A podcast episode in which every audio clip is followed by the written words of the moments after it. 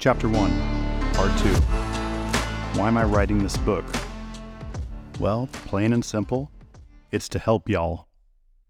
I had to drop that in because I'm in Tennessee.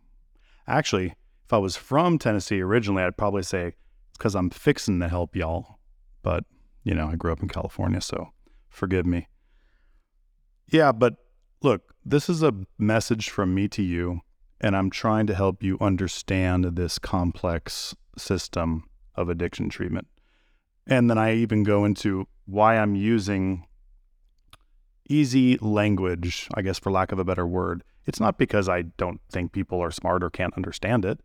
It's because I know everyone's busy. So, why am I going to try to drop a bunch of $10 words into a text to try to make myself sound smart? Who has time for that? You guys want to read this and understand it uh, to the best of your ability so you can help your loved ones or whatever. Uh, I don't need to sound smart. Uh, I just want to help it, help you guys understand what it is that I know. So when I write the book, I'm going to write it in layman's terms because I know that I get annoyed when I try to learn something new, like let's say uh, how to make a podcast, because this is my first time doing this. And if I go in and people start dropping a bunch of technical terms, right? That's annoying. I have to go stop and look it up, or I'm going to be confused and I'm not going to know what you're talking about and going to feel dumb. So uh, when I'm talking, I'm talking to you guys uh, as if you don't know anything about the industry. So I'm trying to actually treat you with respect by doing that because I want you to grasp the knowledge in the book and not feel like you'll never get it because you don't have this background or an education in this subject. You don't need that. So I'm writing it for you guys to help you. I, have seen some things and I've seen what works and I've seen what doesn't work in treatment.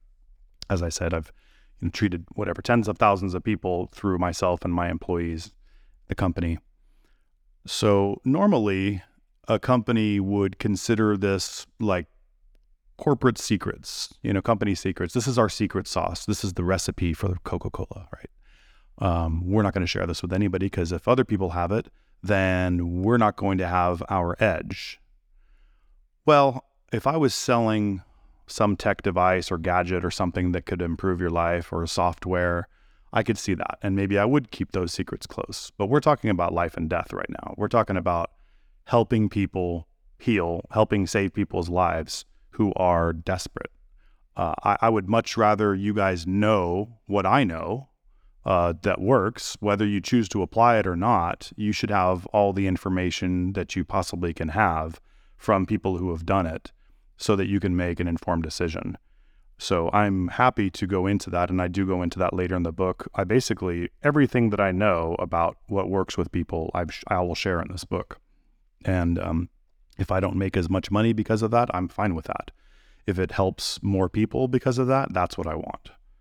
So that's what I'm doing. Um, I want you guys to know that when you go to open a rehab program, a drug and alcohol rehab program, whether this is a residential facility, a detox, an outpatient program, anything like that, pretty much anyone can open a rehab. Just need you to know that. You don't you don't need to have a license. Uh, you do need to have a license to be opened. But what I mean by that is you don't have to be a doctor with a medical license or a nurse or something like that, you can hire those people.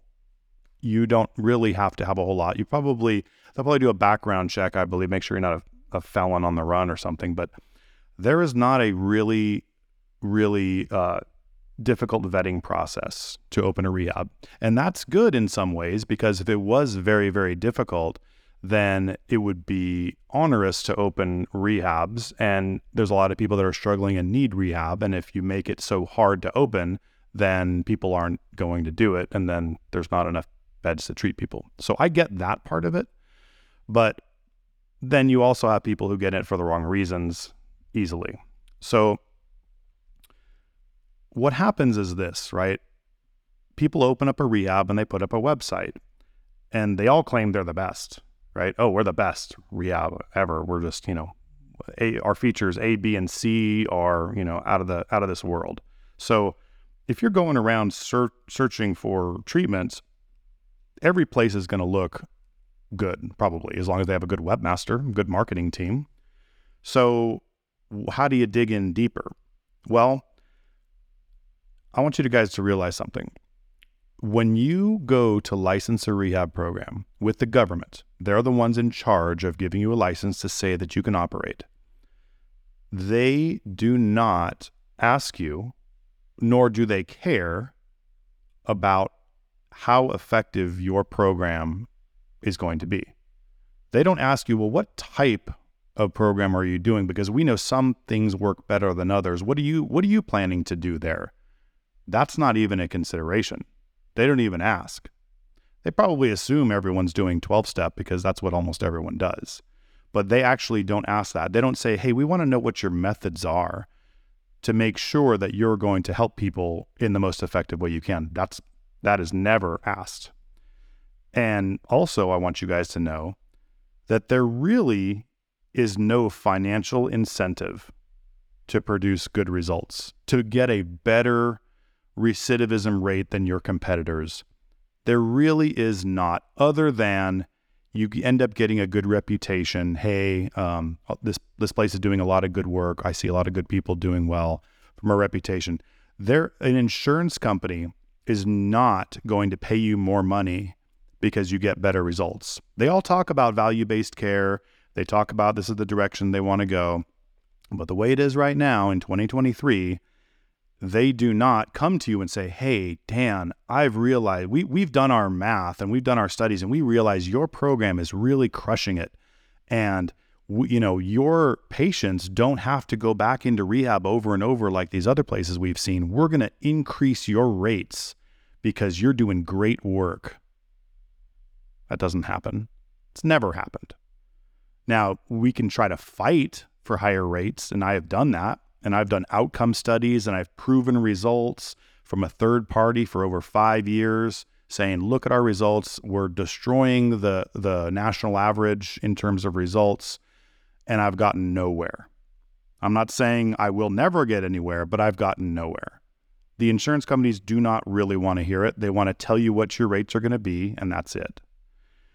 So realize that when you're going rehab shopping, that results are not required by the government agencies to open that rehab, nor are the insurance companies financially incentivizing people to get good results. I don't think it should be that way, but it is. And you need to know that. In fact, if you don't know this, I'll tell you this as well. Behavioral health and addiction treatment specifically has been very popular as an investment with Wall Street specifically. Because I mean, the addiction issue doesn't look like it's going away anytime soon. In fact, it's getting much worse. And addiction treatment facilities can make money. So these private equity groups and investors will come in and want to dump in money into rehabs. And let's make a bunch of money, guys. Let's open a bunch of rehabs and make a bunch of money. Hey, this is America. I don't care if people make money. They should make money if they are delivering value to people. And you know, if a program is treating people well, doing right by them, look, even if they're not the most successful or they don't get the best results, if they're really in there trying and the team cares and they have compassion and and they also have Wall Street money behind them, I don't have any problem with that. I really don't. More power to them. But realize that they probably build into their model that people are going to come back again and again and again. Remember what I talked about with cancer? There's more money in treating cancer than curing it. Well, the same applies to addiction. So realize that the the people that invest in these programs are not necessarily investing in them because they are the best care or they get the best success. It's because they are the most profitable. So, if you understand that, you realize that there's some ways to make profit. It's by cutting expenses or raising revenue or whatever. And if they look at two programs and one gets amazing success And almost no one ever comes back to treatment because when they leave, they're done. They've beaten the addiction, they've overcome this. And then there's another program where people are always coming back all the time, but it's more profitable because their beds are full more. What do you think these guys are going to do? These guys are invested in the company because of profits. So I am not trying to call out Wall Street or investors or private equity guys. These are brilliant financial people that know more about how to make money than I probably ever will.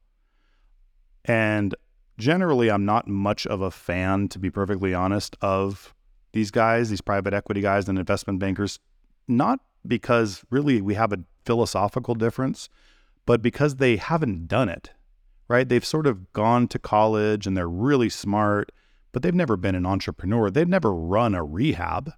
They've never done it themselves. They've never had to deal with somebody who's doesn't want to check into detox and wants to go steal a car so they can go get their next fix. They don't know anything about that. And so a lot of times they will make decisions from this ivory tower or this bubble where they say, well, you should just cut this and this and this, and then we'll be that much more profitable. Well, those could be the things that are making your program get better results. So, anyway, I just want you guys to understand that I wrote this book to help you guys understand that. It's really, really important that you understand that if you're going to send your son or daughter or loved one somewhere to a program, that they are not financially incentivized to get better results. So I do see programs that are um, genuine. They do care about their results. They really want to do a good job. I just don't want you to assume that they all do. And people can be slick marketers. And I want you to not be caught off guard by that. You know, a good way is to look at people's reputations and reviews and things like that. Uh, do your normal research that you would, but just don't assume that everybody's in this to, to create the best program possible. I hope that helps. I don't know if you already knew this or not, but uh, I believe if you didn't, you should know it because it, to me, it's a very big thing to to know if somebody's in it for the right reasons or not. In fact, I know a good number of people, I hate to say, in the rehab industry who really don't care very much about people. They are they care very much about profits and they drive Ferraris and all that kind of stuff and they're laughing all the way to the bank while people come back again and again and again through their program for treatment because the families don't know any better they just think that, well, this program costs a lot of money, so it must be good, right? I don't want you guys to fall into that trap.